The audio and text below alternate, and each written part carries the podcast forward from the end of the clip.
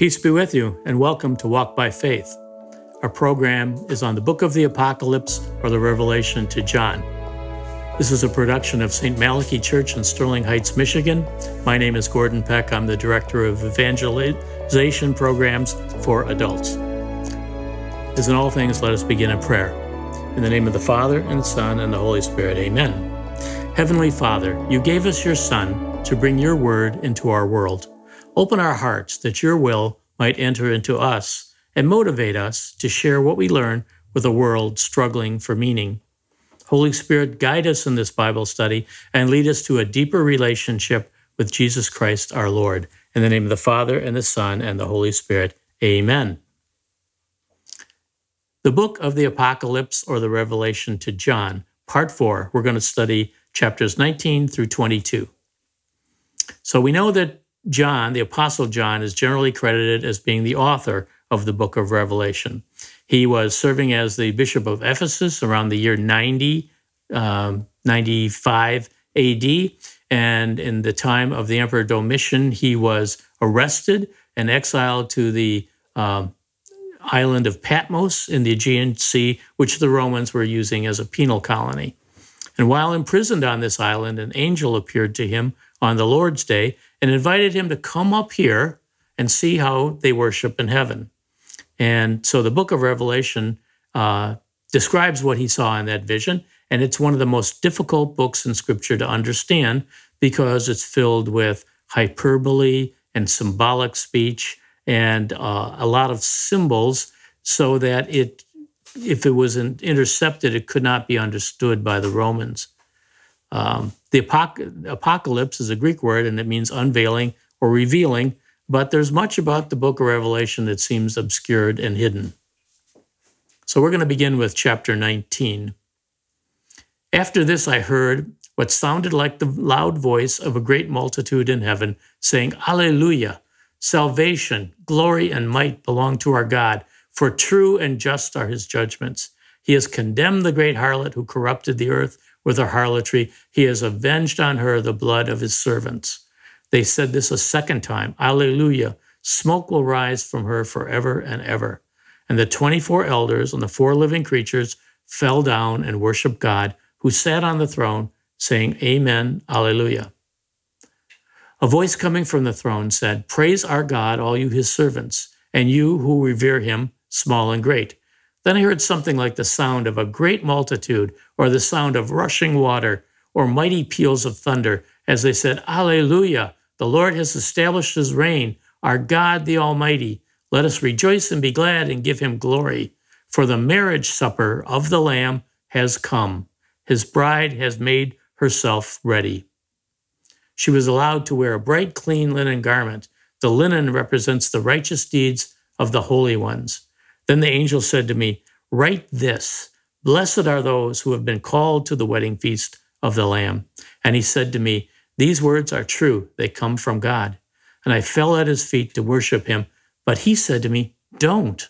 I am a fellow servant of yours and of your brothers who bear witness to Jesus. Worship God. Witness to Jesus is the spirit of prophecy. So the great multitudes are the saints and the martyrs who have gone on before in the earliest days of the church. And this was written about 90 AD. So the persecu- persecution is in full swing. The great multitude cannot be silenced because they are there with the Lord and they're about to celebrate the wedding feast of the Lord. This is the covenant that the Lord promised from all eternity that he made with his bride, the church, which is all faithful, and, and for all the faithful who have died and been martyred on, in, on the earth in faith. So the words of the angel fulfills what God says in prophecy about man becoming like angels and living forever. Verse 19, uh, chapter 19, verse 11. Then I saw the heavens opened, and there was a white horse. Its rider was called Faithful and True. He judges and wages war in righteousness. His eyes were like a fiery flame, and on his head were many diadems. He had a name inscribed that no one knows except himself. He wore a cloak that he had dipped in blood, and his name was called the Word of God. The armies of heaven followed him, mounted on white horses, wearing clean white linen. And out of his mouth came a sharp sword to strike the nations. He will rule them with an iron rod, and he himself will tread out in the winepress the wine of the fury and wrath of God the Almighty. He has a name written on his cloak and on his thigh King of Kings and Lord of Lords. Then I saw an angel standing on the sun. He cried out in a loud voice to all the birds flying high overhead Come here, gather for God's great feast to eat the flesh of kings, the flesh of military officers, and the flesh of warriors, the flesh of horses and of their riders, and the flesh of all, free and slave, small and great. And then I saw the beast and the kings of the earth and their armies gathered to fight against the one riding the horse and against his army. The beast was caught up with its false prophet, who had performed in its sight the signs by which he led astray those who had accepted the mark of the beast and those who had worshipped its image. The two were thrown alive into the fiery pool burning with sulfur. The rest were killed by the sword that came out of the mouth of the one riding the horse, and all the birds gorged themselves on their flesh. Now, our Lord appears on a white horse. This is the same image that Satan had copied earlier when we saw the four horsemen. Satan was the fault was the deceiver on the white horse. And the sharp two-edged sword that comes from Jesus' mouth is the word of the Lord, the word in spiritual warfare. So when he slays with the word, it's the word of God that convicts people. The beast, the evil political rulers, and the false prophet, which represents false religious leaders, are thrown into the lake of sulfur and they are destroyed for all time. The remaining followers of the beast and the false prophet are destroyed by the two edged sword, the word of God, in spiritual warfare, and have no influence over people from this time forward. Revelation chapter 20. Then I saw an angel come down from heaven, holding in his hand the key to the abyss and a heavy chain. He seized the dragon, the ancient serpent, which is the devil or Satan, and tied it up for a thousand years and threw it into the abyss, which he locked over it and sealed, so that it could no longer lead the nations astray until the thousand years are completed. After this, it is to be released for a short time. So, how do you chain a spirit? There's no matter there. Well, the chains are the beads of the rosary prayed by the faithful, which makes links which bind Satan and his evil deed. Prayer restrains evil. All the people who are out there praying the rosary are fighting against evil. Then I saw thrones. Those who sat on them were entrusted with judgment. I also saw the souls of those who had been beheaded for their witness to Jesus and for the word of God and who had not worshipped the beast or its image, nor had accepted its mark on their foreheads or hands. They came to life, and they, re- and they reigned with Christ for a thousand years. The rest of the dead did not come to life until the thousand years were over. This is the first resurrection. Blessed and holy is the one who shares in the first resurrection. The second death has no power over these. They will be priests of God and of Christ, and they will reign with him for the thousand years. So there are thrones in heaven for those who are trusted by the Lord, the prophets, the disciples, the apostles. Uh, John saw these souls of those who sat on thrones, and he called this the first resurrection. And John saw the souls of the martyrs who had been beheaded, which is a common way for the Romans to execute people, uh, from the beginning of time under every tri- tyrant, uh, great saints and the unknown. And there are two births so you can be born in the flesh and then born in the spirit through baptism, but there can be two deaths also death of the flesh and then death of the soul if the soul is condemned to the pool of sulfur at the first resurrection. And there are two resurrections resurrection after death and judgment, and the resurrection that comes to everyone, good and bad, after the last day. So the early church fathers disagreed about what was meant by the thousand year reign or the millennium. Irenaeus, Tertullian, Justin, and others believed that Christ would return in the body after the first century, joined by the saints who had died. Later church fathers, Augustine, Ambrose, Basil, Athanasius, Gregory, and others, said that the millennium began with the resurrection of Jesus and that his coming will be in spirit, and he and, and the saints will help us. This is understood as the first resurrection. So, Blessed and holy is the one who shares in the first resurrection. The second death has no power over these. They will be priests of God and of Christ, and they will reign with him for the thousand years. We just read that in Revelation chapter 20, verse 6. But there are other people in either purgatory or hell that the second death uh, cannot affect, the, but the second death cannot affect those in heaven from the first resurrection. So the judgment for the whole world is yet to come. So when the thousand years are completed, Satan will be released from his prison. He will go out to deceive the nations at the four corners of the earth, Gog and Magog, to gather them for battle, and their number is like the sand of the sea. They invaded the breadth of, breadth of the earth and surrounded the camp of the holy ones and the beloved city. But fire came down from heaven and consumed them.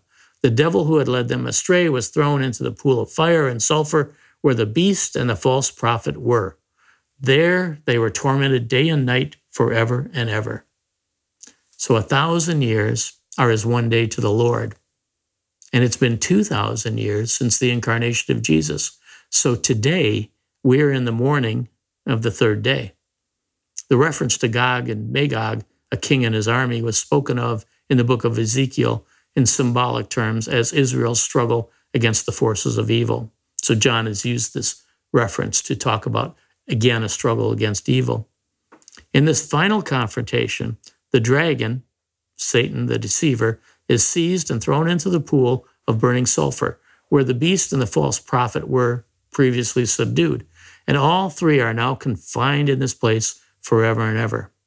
The forces of evil are subdued through spiritual warfare, and only a few adherents remain but their time is very, very limited. Revelation chapter 20, verse 11, the large white throne. Next, I saw a large white throne and the one who was sitting on it. The earth and the sky fled from his presence, and there was no place for them. I saw the dead, the great and the lowly, standing before the throne, and the scrolls were opened. Then another scroll was opened, the book of life. The dead were judged according to their deeds by what was written in the scrolls. So, as long as the little ones remain in God, as long as the Holy Eucharist is offered on the altars, as long as the Word of God is proclaimed devoutly, Satan the deceiver remains chained.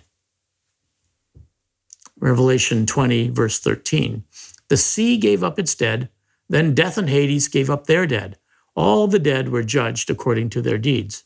Then death and Hades were thrown into the pool of fire. This pool of fire is the second death. Anyone whose name was not found written in the book of life was thrown into the pool of fire.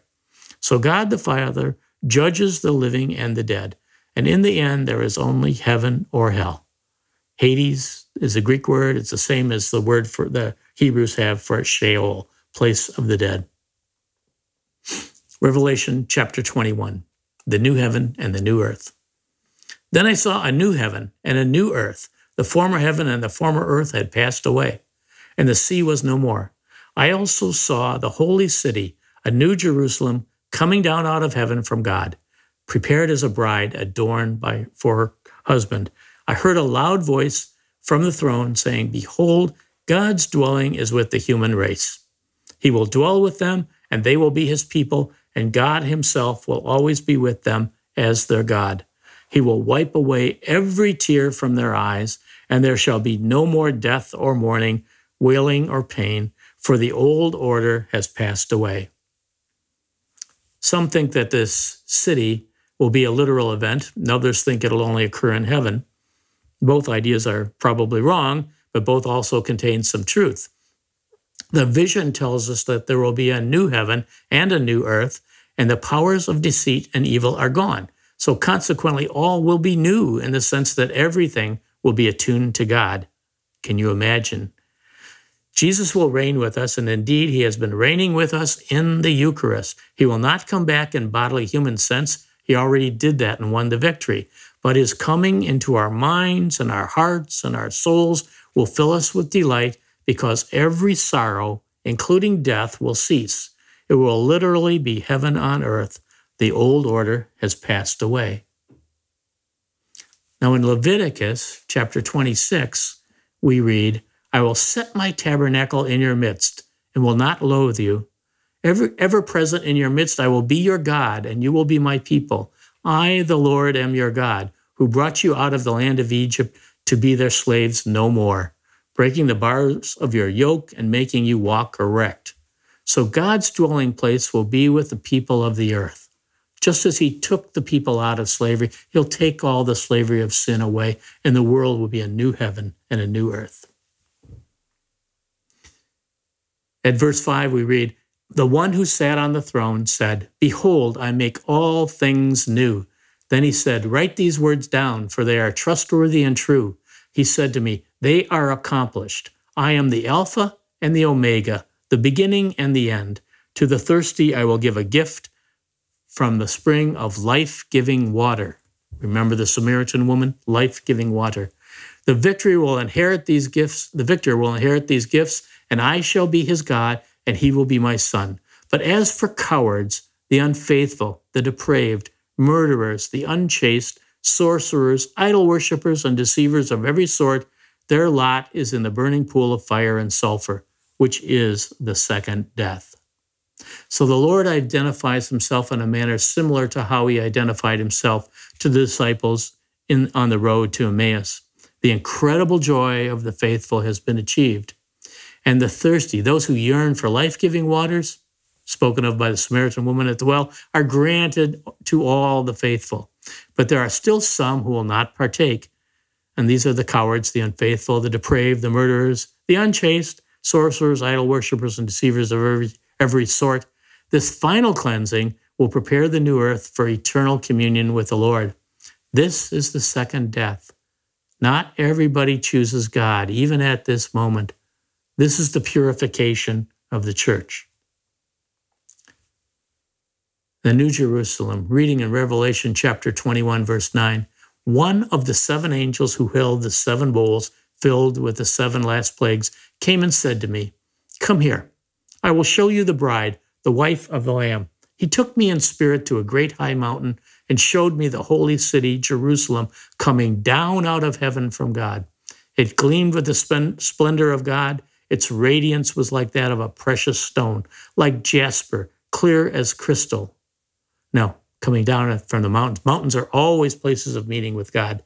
We had Mount Sinai, the Ten Commandments, Mount Tabor, the Transfiguration of the Lord, Mount of Olives, Ascension of the Lord. And so we have the vision of a great high mountain and the new Jerusalem. It had massive high wall with 12 gates where 12 angels were stationed and on which the names were inscribed, the names of the 12 tribes of the Israelites. There were three gates facing east, three, three gates facing north, three south, and three west. The wall of the city had 12 courses of stone at its foundation, on which were inscribed the 12 names of the 12 apostles of the Lamb. So, this combination of tribes and apostles indicates that all people from both the Old and the New covenants will be there. The one who spoke to me held a gold measuring rod to measure the city, its gates, and its wall. The city was square, its length the same as also its width. And he measured the city with a rod and found it 1,500 miles in length and width and height. He also measured its wall, 144 cubits according to the standard unit of measurement the angel used. And the wall was constructed of jasper, while the city was pure gold, clear as glass. The foundations of the city wall were decorated with every precious stone. The first course of stones was jasper, the second sapphire, the third chalcedony, the fourth emerald, the fifth sardonyx, the sixth carnelian, the seventh chrysolite, the eighth beryl, the ninth topaz, and the tenth chrysoprase, and the eleventh hyacinth, and the twelfth amethyst. The twelve gates were twelve pearls, each of the gates made from a single pearl, and the street of the city was of pure gold, transparent as glass. Now, why all these different precious stones because the high priest wore a robe with 12 precious stones representing the tribes of Israel. In verse 22, we read, Then I saw no temple in the city, for its temple is the Lord God Almighty and the Lamb. The city had no need of sun or moon to shine on it, for the glory of God gave it light, and its lamp was the Lamb. The nations will walk by its light, and to its the kings of the earth will bring their treasure. There's no need for a temple because there's no need for a sacrifice. The Lord God and the Lamb are present, and their light illuminates all. Then the angel showed me the river of life giving water, sparkling like crystal, flowing from the throne of God and of the Lamb down the middle of its street. On either side of the river grew a tree of life that produces fruit 12 times a year, once each month. The leaves of the trees serve as medicine for the nations. Nothing accursed will be found there any more. The throne of God and of the Lamb will be in it, and his servants will worship him. They will look upon his face, and his name will be on their foreheads. Night will be no more, nor will they need light from lamp or sun, for the Lord God shall give them light, and they shall reign forever and ever. Isaiah chapter 11, verse 6 says to us, Then the wolf shall be a guest of the lamb, and the leopard shall lie down with the young goat the calf and the young lion shall browse together with a little child to guide them. So the tree of life was lost in Eden. The tree of life was recovered on Calvary, and trees of life are planted along both sides of the river of life giving water in the New Jerusalem. There will be no night, no spiritual darkness in the New Jerusalem. the, the epilogue, Revelation chapter 22, verse 6. And he said to me, These words are trustworthy and true, and the Lord, the God of prophetic spirits, sent his Spirit to show his servants what must happen soon. Behold, I am coming soon. Blessed is the one who keeps the prophetic message of this book. So John is assured of the truth of this message, and the New Testament bears this out as well. So we should be ready because it is the third day according to God's calendar. And we continue It is I, John, who heard and saw these things. And when I heard and saw them, I fell down to worship at the feet of the angel who showed them to me. But he said to me, Don't. I am a fellow servant of yours and of your brothers, the prophets, and of those who keep the message of this book. Worship God. Then he said to me, do not seal up the prophetic words of this book, for the appointed time is near. Let the wicked still act wickedly, and the filthy still be filthy. The righteous must still do right, and the holy still be holy. So John is mankind, representing mankind. He is now raised to the equality to equality with the angels. And the Lord says, Behold, I am coming soon. I bring with me the recompense I will give to each according to his deeds.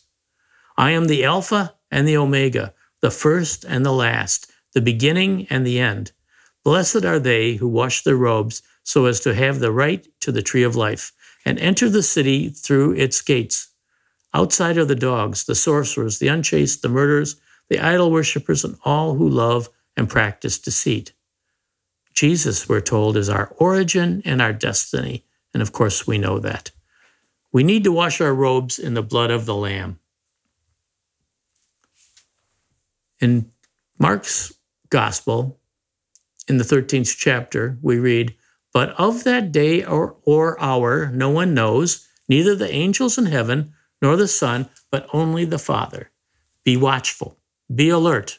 You do not know when the time will come. It is like a man traveling abroad.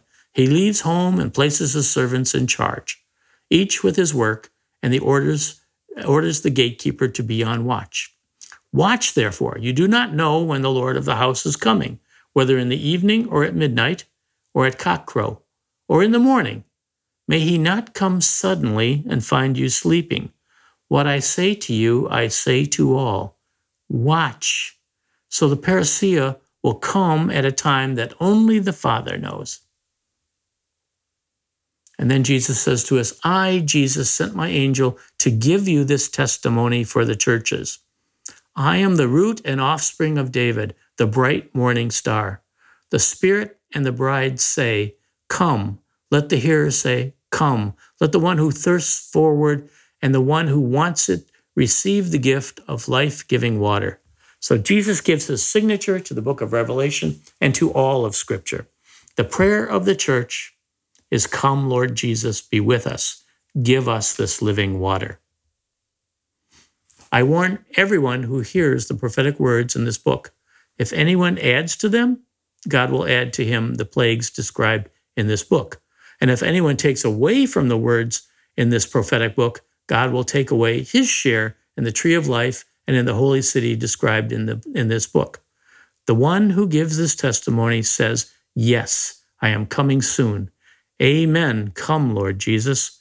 The grace of the Lord Jesus be with all.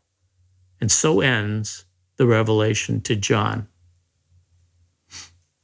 Now, in the book of Revelation, there were seven Beatitudes. Beatitudes are blessings. The first Beatitude is in the very first chapter.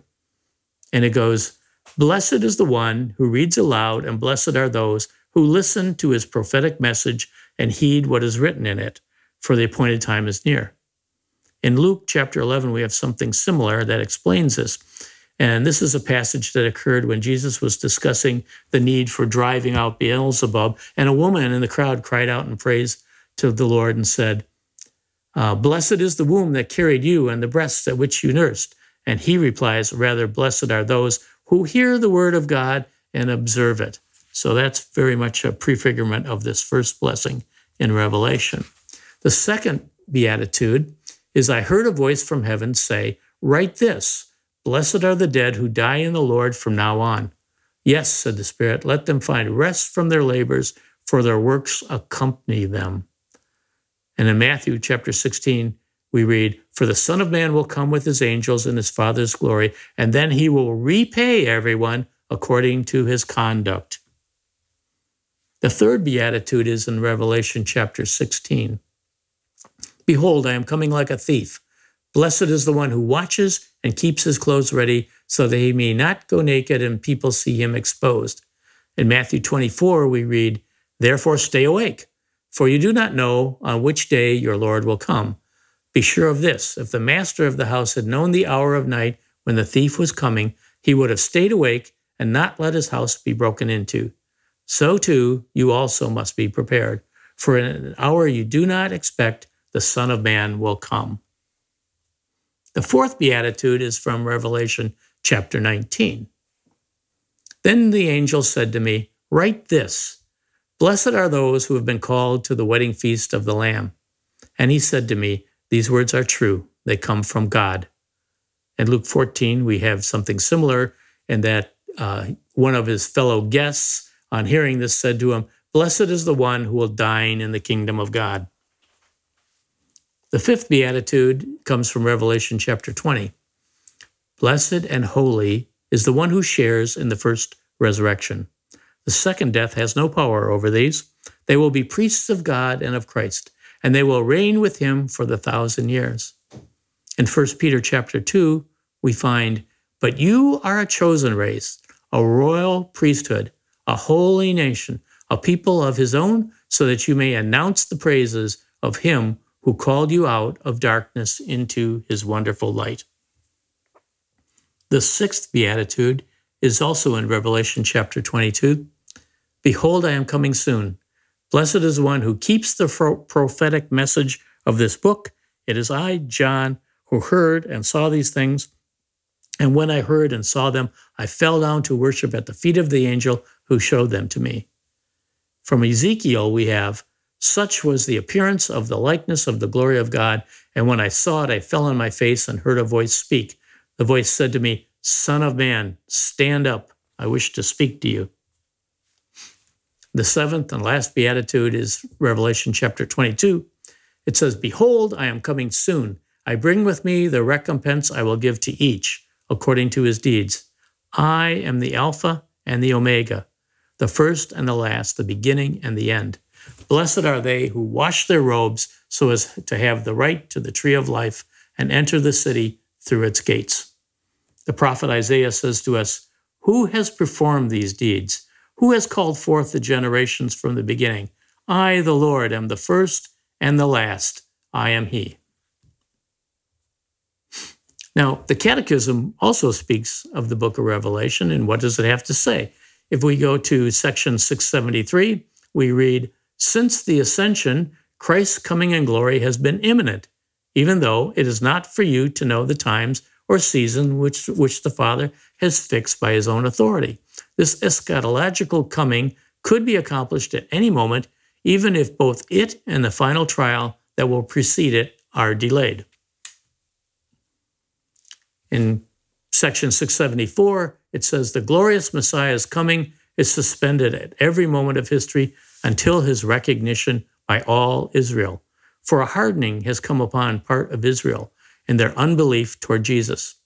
St. Peter says to the Jews of Jerusalem after Pentecost, Repent, therefore, and turn again, that your sins may be blotted out, that times of refreshing may come from the presence of the Lord, and that he may send the Christ appointed for you, Jesus, whom heaven must receive until the time for establishing all that God spoke by the mouth of his holy prophets from of old.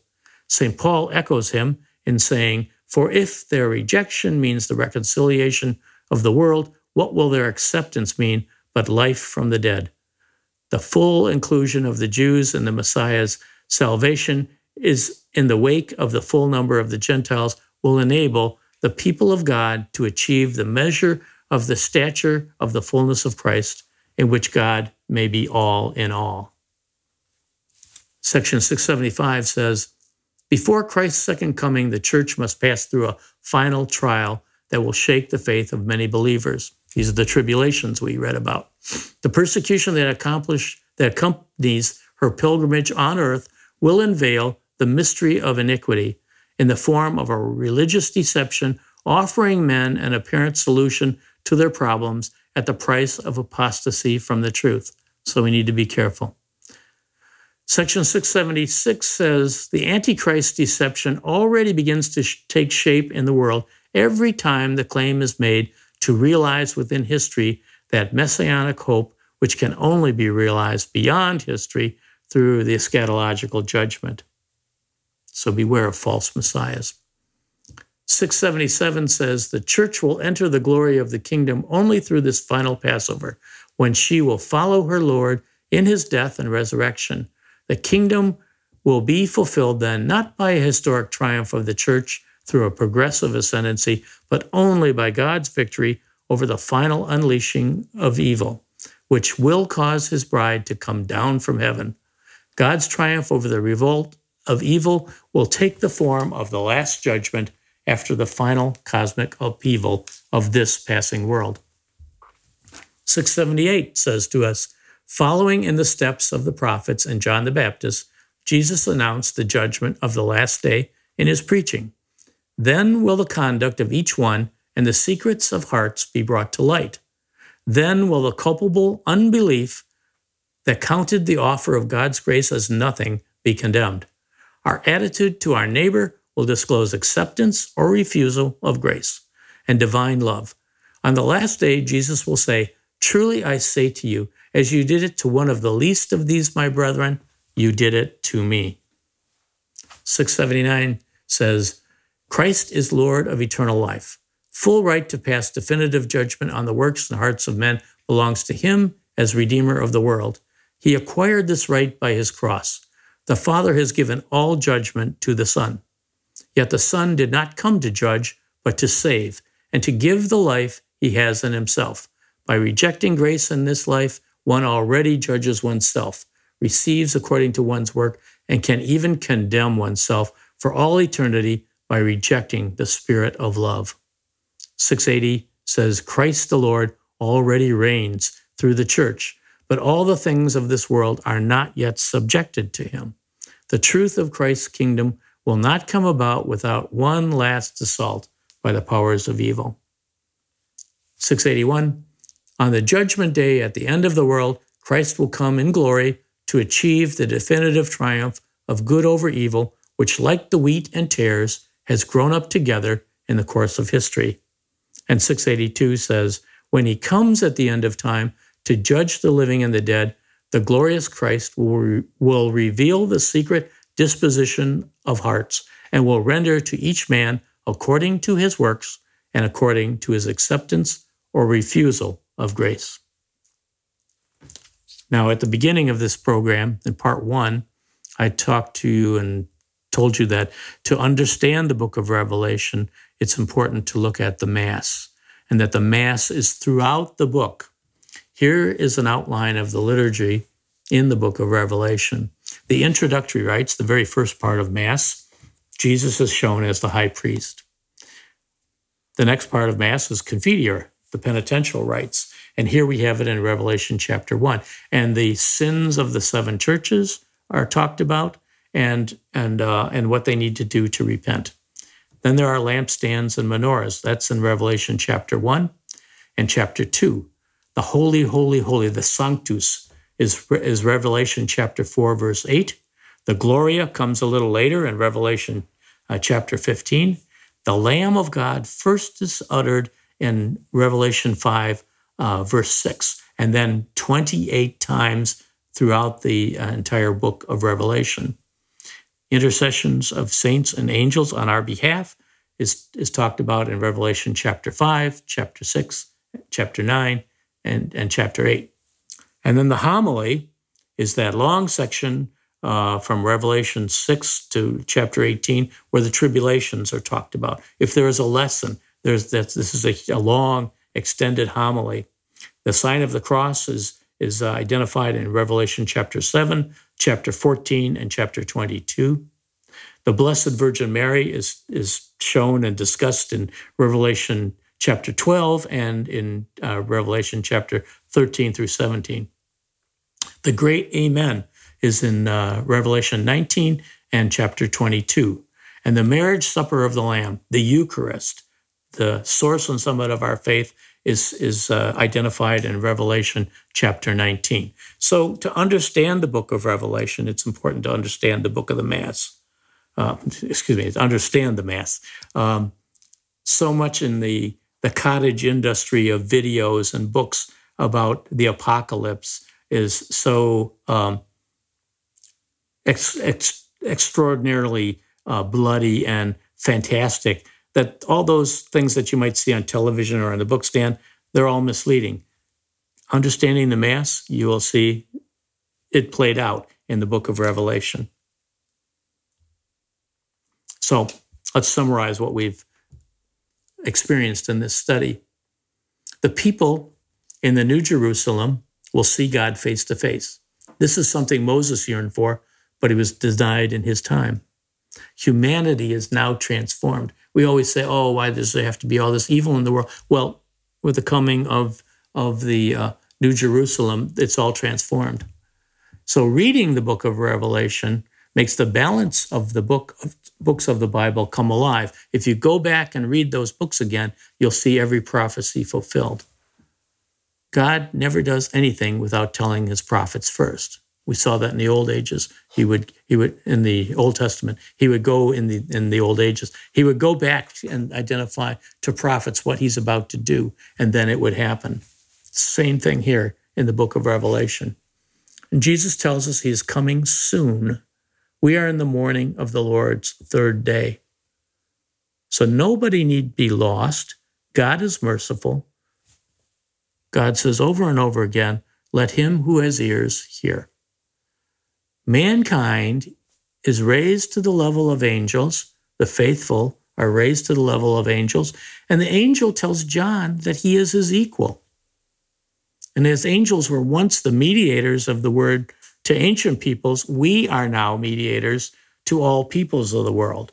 So we have to remember what Jesus taught us go teach all nations. Do not keep this faith of yours a secret. Proclaim it to the world, share it with those you meet. so we're, we're meant to spread the news of the revelation. The time is near. Let the sinner go on sinning, but wash your robes in the blood of the Lamb. There are some people you can't convince. Don't waste your time. Go to those who have ears who want to hear. And everyone will receive what they deserve. God is merciful and, and will grant absolution to those who earnestly ask for it, but many will persist to the end in their stubborn free will. Jesus Christ is the Alpha and the Omega, the first and the last. He is our origin and our destiny. And at the end of the book, John signs the document, but amazingly, Jesus Christ puts his signature on it as well, and as he also does to the entirety of Scripture. So our response and the church's response must be, Come, Lord Jesus. Let's close in prayer. In name of the Father, the Son, the Holy Spirit. Amen. Our Father, who art in heaven, hallowed be thy name. Thy kingdom come, thy will be done on earth as it is in heaven. Give us this day our daily bread, and forgive us our trespasses as we forgive those who trespass against us. And lead us not into temptation, but deliver us from evil. name of the Father, the Son, and the Holy Spirit. Amen. Peace be with you. Thanks for listening.